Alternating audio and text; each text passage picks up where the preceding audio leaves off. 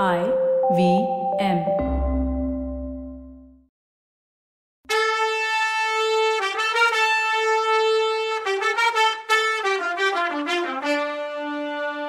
வணக்கங்க. நான் கவிதா பேசுறேன். வெல்கம் டு கதை பாட்காஸ்ட் சிவகாமியின் சபதம். இது எபிசோட் நம்பர் எண்பத்தி மூணு. இந்த எபிசோடோட டைட்டில் அடிச்சு நொறுக்குங்க காஞ்சிய. படைத்தலைவர்களே காஞ்சி கோட்டையை தாக்க சொல்லி உடனே நம்ம படை வீரர்களுக்கு கட்டளையிடுங்க. காஞ்சிய புடிச்சு மகேந்திர பல்லவனோட மாளிகையை சுட்டெரிச்சு மகேந்திரனோட தலைய மொட்டை அடிச்சு நம்ம தேர்கால்ல கட்டிக்கிட்டு வாதாபிக்கு திரும்பி போவோம். நாகநந்தி அடிகளை சிறை மீட்டு அவரை நம்ம பட்டத்து யானை மேல உட்கார வச்சு அழைச்சிட்டு போவோம். உடனே கிளம்புங்கன்னு சொல்லி நிறுத்தினார் புலிகேசி. சபையில கொஞ்ச நேரம் அமைதியா இருந்தது. இது என்ன அமைதி? ஏன் பேசாம இருக்கீங்க? பல்லவ நாட்டு கல் சிலைகளை பார்த்துட்டு நீங்களும் கல் சிலை ஆயிட்டீங்களோ? அப்படின்னு கேட்டாரு புலிகேசி சக்கரவர்த்தி. அதனால தளபதிகள் ஒவ்வொருத்தரா தாங்க என்ன நினைக்கிறோன்னு சொல்ல ஆரம்பிச்சாங்க. யானை படை தலைவர் யானைங்க எல்லாம் சாப்பாடு இல்லாம மெலிஞ்சுடுச்சுன்னும் அதுங்க வெறி அதிகமாகி வருதுன்னும் சில நாள் போனா யானைங்க கட்டுக்கு மீறி கிளம்பி நம்ம வீரர்களையே அழிக்க ஆரம்பிச்சிடும்னு சொன்னாரு.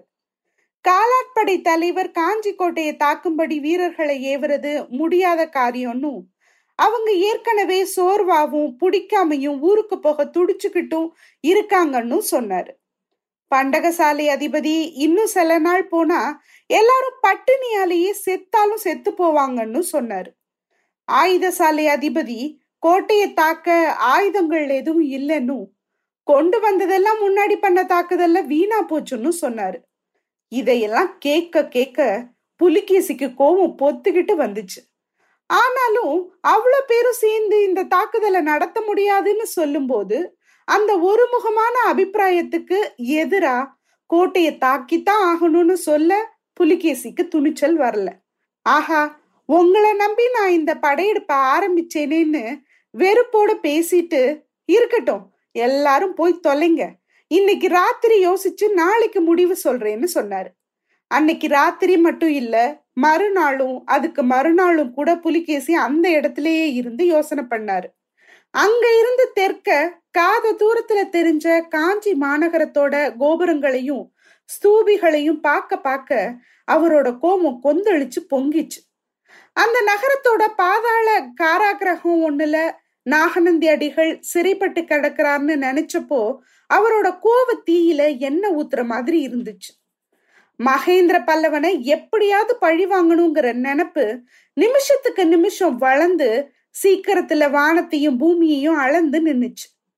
ரெண்டு நாள் ராத்திரி பகலா யோசனை பண்ணி கடைசியில வாதாபி சக்கரவர்த்தி சில முடிவு எடுத்தாரு. தன்னோட தளபதிகளையும் பிரதானிகளையும் கூப்பிட்டு அந்த முடிவை அவங்களுக்கு தெரியப்படுத்தினாரு. அந்த முடிவு இதுதான். சக்கரவர்த்தியும் முக்கிய தளபதிகளும் படையில பெரும்பகுதியோட வாதாபிக்கு உடனே கிளம்ப வேண்டியது. படையில நல்ல உடம்பு கட்டு உள்ள வீரர்களா பார்த்து ஐம்பதாயிரம் பேரை பின்னால நிறுத்த வேண்டியது. அவங்க தனித்தனி கூட்டமா பிரிஞ்சு காஞ்சி நகரத்தை சுத்தியும் நாலு காத தூரம் வரைக்கும் உள்ள கிராமங்கள் பட்டணங்களை எல்லாம் சூறையாடி கொளுத்தி அழிச்சிட வேண்டியது. அந்தந்த கிராமங்கள்ல உள்ள குமரி பொண்ணுங்களை எல்லாம் சிறப்பிடிச்சுக்கிட்டு வாலிப பசங்களை எல்லாம் கொன்னு வயசானவங்களை எல்லாம் கைய கால வெட்டி இன்னும் என்னென்ன விதமாலாம் பழி வாங்கலாமோ அந்த விதமாலாம் செய்ய வேண்டியது. முக்கியமா சிற்பங்கள் சிற்ப மண்டபங்கள் இதையெல்லாம் கண்ட இடத்துல எல்லாம் இடிச்சு தள்ள வேண்டியது. சிற்பிகளை பார்த்தா ஒரு காலும் ஒரு கையும் வெட்டி போட வேண்டியது. இப்படிப்பட்ட கொடூரமான பயங்கரமான கட்டளைகளை போட்டு அதை நிறைவேற்றுறதுக்கு ஏத்த மாதிரி ஆளுங்களையும் நியமிச்சு ஏவிட்டு வாதாபி சக்கரவர்த்தி தன்னோட பெரும் படையோட பயணத்தை ஆரம்பிச்சார். இந்த மாதிரி கொடூர ஆணையை நிறைவேற்றுறதுக்காக காஞ்சியை சுத்தி இருந்த வாதாபி வீரர் கூட்டம் ஒன்னதான் ஆயனரும் சிவகாமியும் பார்த்தாங்க. வராக கொடிய பார்த்ததும் வாதாபி வீரர்கள்னு தெரிஞ்சதும் சிவகாமிக்கு உடம்பெல்லாம் நடுங்குச்சு. மனசு பத பதச்சுது எதிரில் வந்த வாதாபி வீரர்கள் நூறு பேர்னாலும் சிவகாமியோட கண்ணுக்கு பத்தாயிரம் பேரா தெரிஞ்சாங்க. ஆனா ஆயனருக்கு அந்த மாதிரி பயமெல்லாம் இல்லை. அவருக்கு சந்தோஷம் வந்த மாதிரி தெரிஞ்சது. முகம் மலர்ந்து இருந்துச்சு. முன்னால நின்ன வீரரை பார்த்து ஐயா நீங்க வாதாபி வீரங்க தானே? உங்க மகாராஜா எங்க இருக்காருன்னு கேட்டார். அந்த வீரனோட முகபாவத்தை பார்த்ததும் தமிழ் பாஷை அவங்களுக்கு தெரியாதுங்கிறத ஞாபகப்படுத்திக்கிட்டு அதே விஷயத்த பிராகிருதத்துல கேட்டார். அந்த வாதாபி வீரனுக்கு எதுவுமே புரியாம அவன் பின்னால வந்த படைத்தலைவனை திரும்பி பார்த்தான். இதுக்குள்ள குதிரை மேல வந்துட்டு இருந்த படைத்தலைவன் முன்னாடி பக்கம் வந்து சேர்ந்தான்.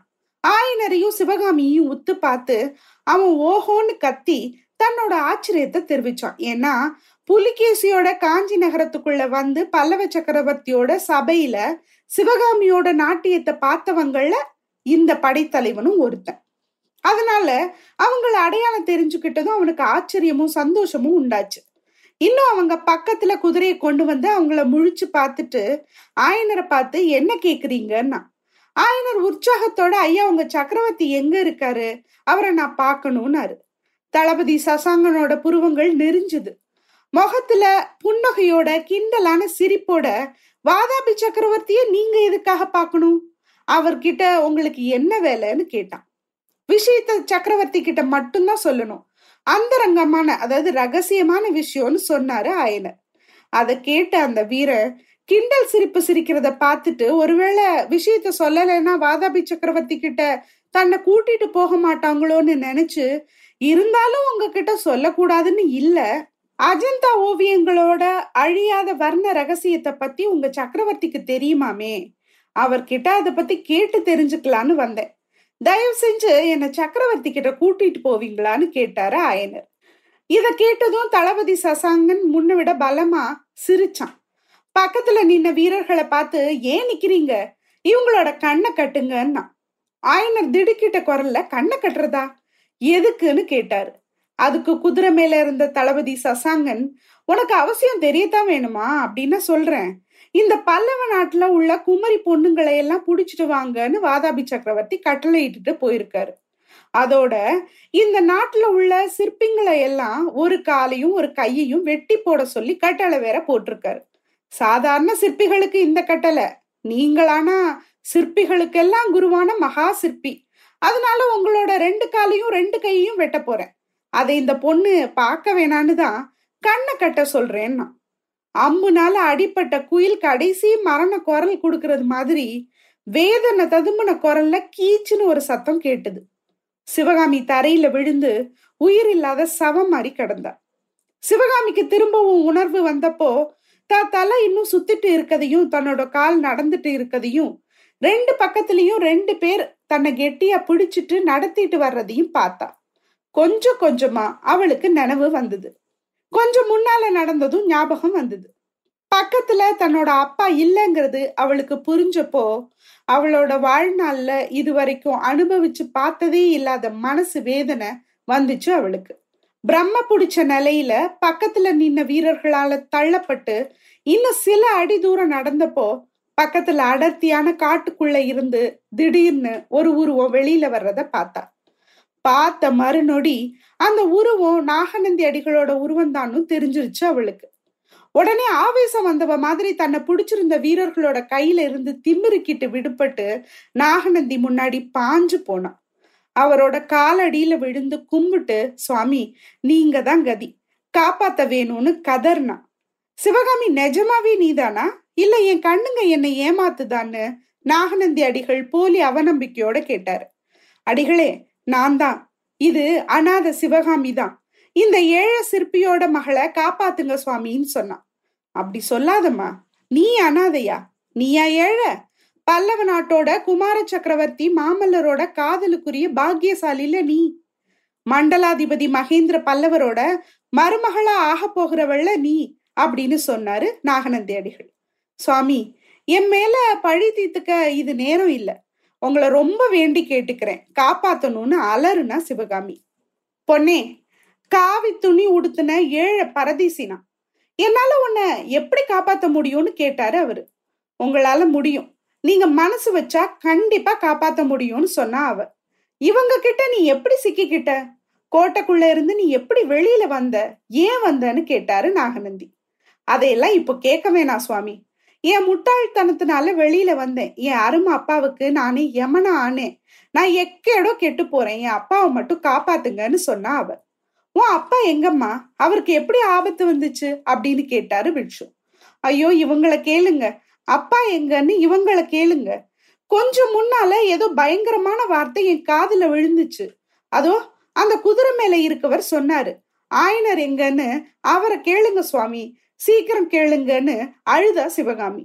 இப்படி சிவகாமி சொல்லிட்டு இருக்கும்போதே கொஞ்சம் பின்னால குதிரை மேல உட்காந்தபடியே இதெல்லாம் கவனிச்சிட்டு இருந்த தளபதி சசாங்கன் குதிரையை ஓட்டிக்கிட்டு பக்கத்துல வந்தான்.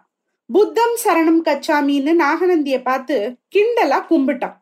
வாதாபி சக்கரவர்த்தி கிட்ட நாகநந்திக்கு இருந்த மதிப்பை பார்த்து பொறாமப்பட்ட தளபதிகள்ல ஒருத்தன் சசாங்கன். புத்தம் சரணம் கச்சாமின்னு நாகநந்தியும் கடுகடுத்த குரல்ல சொன்னாரு. ஆ நாகநந்தி பிட்சுவே திடீர்னு இங்க எப்படி முளைச்சிங்க? நாகம் இத்தனை நாளும் எந்த வலையில ஒளிஞ்சிட்டு இருந்தது? இப்ப ஏன் வெளியில தலையை நீட்டுதுன்னு தளபதி சசாங்கன் கேட்டான். கேட்டவங்க நடுங்கும்படியா நாகப்பாம்போட சீரல் சத்தம் அங்க கேட்டுது. அதே நேரத்துல பாம்பு பாம்புன்னு ஒரு குரல். அதை கேட்ட அங்க கூடியிருந்த வீரங்க செதறி ஓடினாங்க. நாகப்பாம்பு ஒண்ணு சரசரன்னு சத்தத்தோட தளபதி சசாங்கன் ஏறி இருந்த குதிரையோட கால்ல ஏறி அந்த பக்கம் இருந்த புதருக்குள்ள போய் மறைஞ்சது. தளபதி ஜாக்கிரத.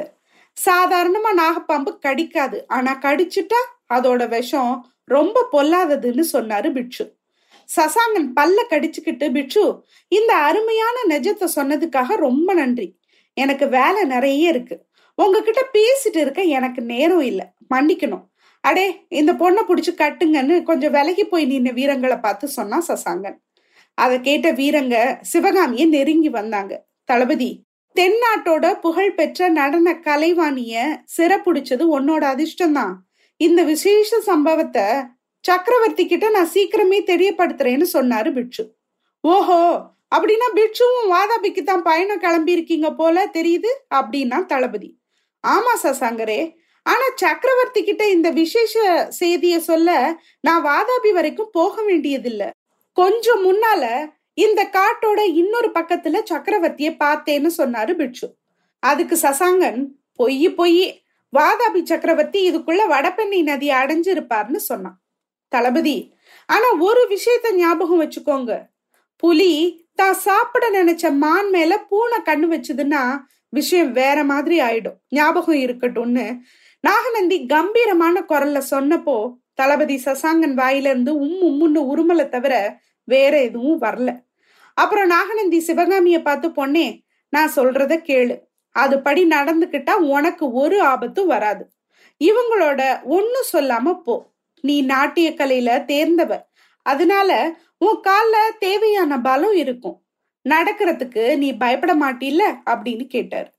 இது வரைக்கும் சசாங்கனும் பிட்சுவும் பேசிட்டு இருந்ததை கேட்டு கல் செல மாதிரி நின்றுட்டு இருந்த சிவகாமிக்கு அப்போதான் உணர்வு வந்துச்சு. ஐயோ உங்க அப்பா கல் சிலை செஞ்சு செஞ்சு உன் மூளையே மழுங்கடிச்சிட்டாரு. ஏமா நீ எதுக்குமா இப்ப கோட்டைக்கு வெளியில வந்த? உன்னை காப்பாத்துற வேலை ஒன்ன தவிர வேற வேலையே இல்லையா மாமல்ல இருக்கு அவர் பாண்டிய நாட்டுக்கு போயிருக்காரு. அவர் என்ன ஜோசியமா பார்த்தாரு? உன்னை காப்பாத்த இங்க வர. என்னவோ நடக்குது. என்னன்னு அடுத்த எபிசோட்ல பார்க்கலாம். அது வரைக்கும் நன்றி வணக்கம்.